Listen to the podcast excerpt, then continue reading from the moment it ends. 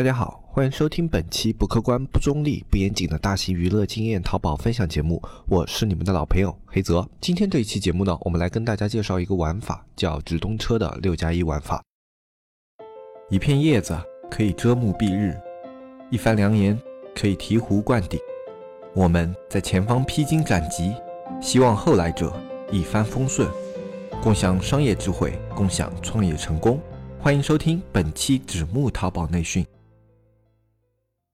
直通车里面的很多玩法都是非常有针对性的，那么六加一玩法也是非常有针对性的。它的一个最大的作用是那些新开的直通车账户，比如说你要新建一个计划，那么大家都知道，新建一个计划的话，计划权重它是非常低的。那在这种情况下，你想快速的提高计划权重，让你的主推计划能够比较快的爬到高分的话，那么你就可以使用这一个直通车六加一的玩法。那么在使用这套玩法之前呢，你先要对直通车。有个比较基础的了解，所以说如果你是一个完全的新手的话，啊，那我建议你去看一些直通车的入门教程，不管是图文类的，还是一些音频类的、视频类的都可以。入门的知识非常的简单，也非常的广泛，到处都可以找到。我们的音频里面也有一套，就是专门去讲直通车的，大概在四十八期到五十八期这一段音频之间。如果你对直通车的了解还特别特别少的话，你可以去听一下那一块比较基础的一个玩法。好，接下来的时间我们就直接进入正题。题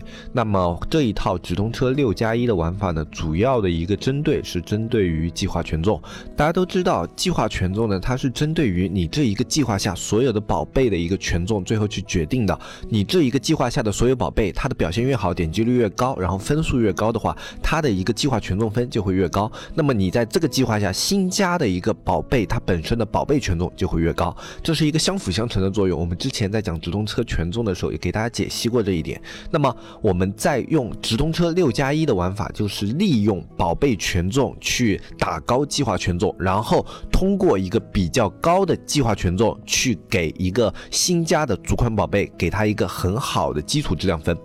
这是一套思路非常清晰的玩法。我们之前也有一些社区听众，他们也问过，如果我的一个直通车新开的，所有的质量分都特别低，那我怎么样用比较低的一个投入去给这个账户的质量分做高？那么这边的六加一就是去解决这样问题的一种方法啊，你特别是那种新开的直通车，用这个方法是特别合适的。那么我们接下来的话，具体去每一个步骤去解析一下这个六加一的玩法，我们要怎么样具体的去操作？六加一这个玩法的话，我们听前面的整体思路，我们就可以很清晰的知道，它一定是一个做高点击率，然后压低你的投入的一种玩法，就单纯的用点击率去拉高质量分。然后在质量分拉高以后，然后这一个六个计划的使命就结束了。所以它的目的非常的明确，我就是要分数。那其他的什么投入产出比啊什么的，一概不在我的考虑范围之内。我所有的一个目的基本上就是为了去做高点击。那么这样的话，我们的操作思路也就是特别特别明确的。那它的一个具体步骤的话，我们简单的跟大家介绍一下。首先，我们在做直通车的时候，肯定是以选词为主。那么在选我们六加一所需要的词的时候，我们一定是这样的一个过程。我们要选的是一个高点击率、有展现的词。为什么要选这两种词呢？因为有展现的词，就它本身的一个展现指数比较大，然后它又有一个比较高的点击率的话，它对于分数的拉升效果会比较的明显。像那种本身展现指数特别特别小的话，有的词你去做它是没有意义的。像这样的词，它往往跟其他的词之间没有一个联动效果。如果没有一个联动效果的话，这样的词它对直通车这个宝贝它的一个加分效果是很差很差的。所以我们选词不光要注重它的一个点击率，我们也要注重它这个词。的一个展现量，基本上我们对于不同大小的类目，我们对于它的一个选词的标准也是不同的。那如何去区分大中小类目呢？我们可以简单的运用工具里面的一个叫流量解析这样的一个工具去给它做区分。这个工具非常的有用，大家平时有空的话都可以自己去研究一下。你可以把它当成一个简易版的生意参谋，在直通车方面可以给你提供很大的一个助力。那好，我们首先来看一下，就如何去区分大中小类目。基本上一个类目你给它搜出来，展现指数大于一千万的，这是一个大类目。如果是一个展现指数介于两百万到九百九十九万之间。的，那是一个中小类目；如果展现指数小于一百九十九万的，那是一个小类目。对于大类目的词，我们要去选择那些一天展现数据大于一千、小于一万的啊。如果是一个中小类目的话，我们去选一些展现指数大于一千、小于六千的；如果是小类目的话，我们去选一些展现指数大于五百、小于三千的。那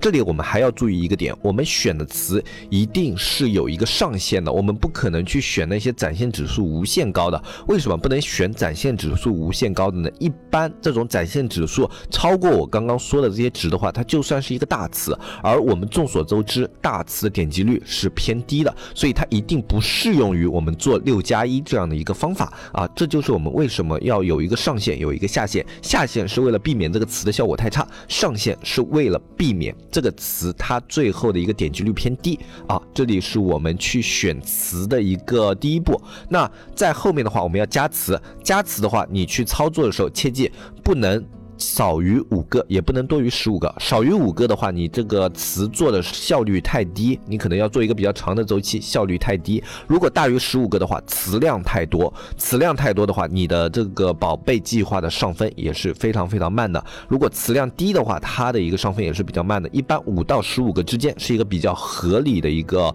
呃数量。如果你的类目比较小，你大概五个多一点；如果你的类目比较大，词比较多，可以选的好词比较多的话，那你可以。可以用十来个也可以，不要特别多，十来个就够了。那我们接下来的话，我们还要看一下你这个类目它的一个点击率是否达到你的标准啊，我们是否能够用这个词？那首先我们去看一下你这个类目最大的那个大词的一个点击率，基本上你类目大词的点击率是一个偏低的点击率。它我们在流量解析里面啊有一个数据透视，你可以把你类目的一个一级大词给收进去，比如说像绿茶。比如说像啊四件套啊，或者说比如说像红茶这样的一个大词，你给它收进去，收进去以后，你可以看到它有个平均点击率，这个平均点击率它是一个偏低的点击率，以这个点击率为一点五或者说两倍的标准作为基础点击率标准，把它当做行业平均点击率啊，这样我们就可以去挑选自己需要的词啊，我们挑选自己需要的词是在我们刚刚需要的这个指数范围之内，我们去挑选。比你这个行业的平均点击率要高的那一些词。这样的话，我们就可以比较清楚的去选择自己需要的关键词。首先，这里面它需要的关键词数量不多，五到十五个。其次，它有一个区间范围，大中小类目都不一样啊。前面我已经说过了啊，就大大中小类目它分别一个上限和下限是多少，大家可以作为参考。然后后面的话再有一个标准，就是它要比这个行业的平均点击率要高啊。那这个行业平均点击率，我们以大词为标准，它最大的大词为标准，以这个标准乘以一点五或者乘以二啊，你。看看一下这整一个数据的一个比例啊，里面如果你这个行业它的一个这种二级词或者三级词，它的一个点击率都偏高的话，那你你就乘以二为标准。如果你可以选择的词比较少，你把上限稍微放低一点，就乘以一点五啊。甚至如果你的这个行业点击率就是非常低的话，那你可以把标准降的再低一点啊。这个都要看你自己最终的一个数据表现去决定啊，不是一个绝对的，就是说一定要乘以一点五或者说。一定要乘以二，只是给大家作为一个参考，我们在心里有一个谱，这样我们可以选出更好的一些词。好，那在接下来的话，我们就是要去对人群进行定义。那在定义人群的时候，我们去选一定是选一些优质人群的，就是能够产生高点击的人群。那么这边的话，我们有一个人群是肯定会选的，也就是女性人群啊。女性人群是一个非常通用的人群，大家可以去看淘宝里面大部分的一个类目啊，基本上百分之九十以上的类目都是有女性购物标签的。还有的百分之十的类目都是非常非常特殊的，比如说像五金重工这样的一些东西，正常不会有人大量购买的这些行业，才有可能是男性购物标签居多的。其他甚至就连男装这种东西里面，很多都是以女性购物标签偏多的，因为有很多男的自己不买东西，可能是什么女朋友、老婆或者说自己的妈妈在帮忙买啊，这种情况特别的多，所以在大部分类目下都是女性购物标签，它的一个占比会更高一些，所以女性这个角色标签是可以勾选上的。然后双十一的四个标签是一个勾选上的，这是四个比较优质的标签。我们测下来，大部分类目基本上通用，你都可以溢价百分之一百是没有大的问题的。如果你里这四个标签里面有表现比较好的，可以把它溢价出到最高啊，我们都可以这样去操作啊。那基础出价的话。我们以行业平均出价去乘以零点五啊，就是二分之一这个出价，因为你的溢价要有百分之一百嘛。然后我们之前选了几个优质人群，它的溢价要有百分之一百，那我们的出价肯定就是要。去乘以二分之一，这一点很好理解。那么 PC 端的话，把它的一个出价尽量压低啊，因为我们 PC 端不需要它展现啊，我们重要的是移动端的一个表现。这是我们以前在讲直通车的时候也讲过的一个点，就 PC 端你甚至可以让它不要展现，把它出价单纯的给它压到最低都是可以的。啊，这边之前我们还漏了一个，就是比较优质的人群是购买能力，就月消费在一千七百五十以上，就是它有一个消费额度嘛，那里最高的那一个，你给它勾选上，勾选上这个以后，这里面呢是一些具有高消费能力的一些人群，那这个人群在淘宝里面它是一个优质标签，你给它溢价甚至可以比其他溢价开的更高一点，都是没有关系的，会给你这个。权重计划给带来比较好的一个效果，呃，大家可以自己尝试一下。如果以前没有开过这个溢价的话，可以自己尝试一下。这是关于人群方面我们说的一些东西。然后直通车的车图的话，这一点其实没有特别多能够讲的地方，因为车图它是一个单独的一个理论体系啊，它是一个自成体系的一块地方。对于车图，它更多的是对美工以及运营思路的一种结合啊，所以很多关于车图的东西，它都是单独去开课的。我们也以前也单独去讲过一些车图，图片方面还是更多的需要大家自己的一个摸索和探索。它。对于你做图做的多了，或者说你美工做测图做的多了，或者你这个运营跟美工交流多了，你就会更加有思路啊。这是针对于每个类目的话，图片都是一个大学问啊。大家可以自己多花时间去尝试去测图，这才是最有效的去提升你对于直通车车图理解的一种方法。那么。我们再接下来的话，就是要说到一个匹配方式，那就是一个精准匹配。精准匹配的原因很简单，因为我们要做高点击率，精准匹配是最有效的。好，那关于测试图片以及关键词这一块，我们就说的差不多了。那接下来的话，设置就是时间地域，时间折扣的话就设置百分之一百就可以了。然后我们把这个投放时间，我们开到凌晨二到七点不投放。那么，如果你的一个预算比较高的话，你可以就是把时间开到凌晨二到七点不投放，其他时间的折扣设成百分之一百。然后我们通过直通车里面的数据啊，我们是可以找到高点击率时段的。就其实全天的话，它一个点击率时段是不太一样的。那我们根据它这个点击率的时段不同，我们把。计划在后面做一些小小的调整啊，比如说我们第一天有了数据，或者说在第二天有了数据以后呢，我们把那些高点击率的时段的折扣相对的开高一点点，开到百分之一百一，把低点击率时段的折扣给它开低一点，压到百分之八十或者七十都是可以的。这样的话，有助于在高点击率时段点出去更多的花费，然后在低点击率时段去节省一些花费啊，这是一个高效开发。如果你的预算特别特别少啊，还有一种开法就是只在全天点击率最高的时段去进行投放，然后你的出价可以比较高。啊，出价可以比较高，甚至可以高到就是卡到就市场比较前面的一些位置，比如说移动前三啊这样的位置。如果你有词可以卡到的话，你可以尝试试一下，然后只开一个钟头，或者说只开两个钟头。啊，一般的有一个高点击率的时段，比较通用的行业时段是啊晚上的十点到十二点那个时间，一般是一个比较高的点击率时段。啊，一般七点之后吧，点击率都还可以，然后十点到十二点是一个小高峰。那大家可以关注一下，因为很多。活动嘛，它会放到凌晨，然后很多人在等活动的期间，他会去浏览这些啊宝贝啊什么的，会成为一种深夜浏览习惯，所以这个时间段的点击率会比较高嘛，啊，这点也很好去理解啊。时间方面设置好以后，就是我们最后一个地域。那地域我们全地域添加，然后把港澳台，然后把这种偏远地区去掉啊，偏远地区全部都去掉，然后只其他的地方全地域添加。啊，偏远地区的话，你按自己的需求吧。如果你是一个全国通用的产品的话，就港澳台去掉。然后如果你是那种新疆、西藏、西藏邮费比较高的那种地方，你就把那个新疆和西藏中也去掉啊，因为这里直通车匹配的一个数据模型的话，会影响到你这个宝贝后期的一些模型。如果你后期不想要这些地域的一些客户的话，你在开的时候就不要把它给勾上。呃，当然尽可能把地域加全，因为你已经用了精准投放。如果地域限制的太小的话，你很容易这个词完全没有展现。好，然后在第二天的话，我们可以看一下第一天的一个地域点击率表现。如果啊有超过行业均值以上的地域的话，把它重点推广。然后有的一些没有这种点击率的，或者说这个地域它的一个点击率特别低的，把这些点地域给勾选掉，就我不要这些地域了，然后把它后续持续再操作一到两天啊，这是一个关于地域方面的操作。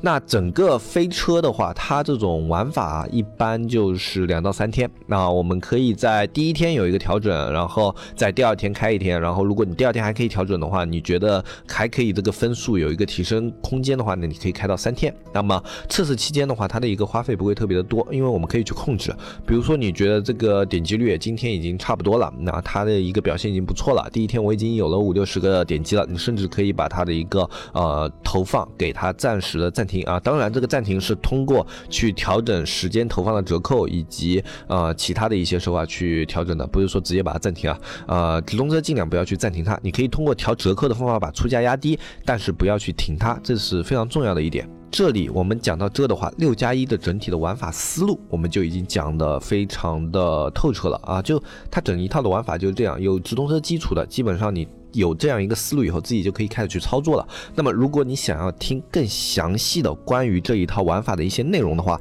那么你可以去加入我们的社区。我们社区在下一周会更新这一套六加一的一个系列玩法的视频。那当然有一点要注意的是，这个六加一玩法它诞生比较久了，但是呢，它在最近又有一些优化，所以我们上的是最新的一个六加一的一个系列课啊，它是对以前的六加一有一个优化的。那么以前的六加一的话，其实大。的思路跟我讲的是一样的，所以我们不要去太。纠结于我们放的这个视频里面他说的那个老的六加一玩法，你不需要去特别的纠结。如果你特别有兴趣的话，也可以啊跟我们说一下。如果我们这边反馈人数比较多的话，我们会在之后我们把老的玩法我们比较简单的做一下整理，放在一个网盘里面。可能有需求的一些听众的话，我们会给你们这个链接。啊，当然这个需要一点时间啊。如果你们有需求的话，先跟小安说一下，好吧？呃，如果我们在有时间的情况下，我们会去把这一些东西。给整理出来，把这套老的玩法也发给大家看一下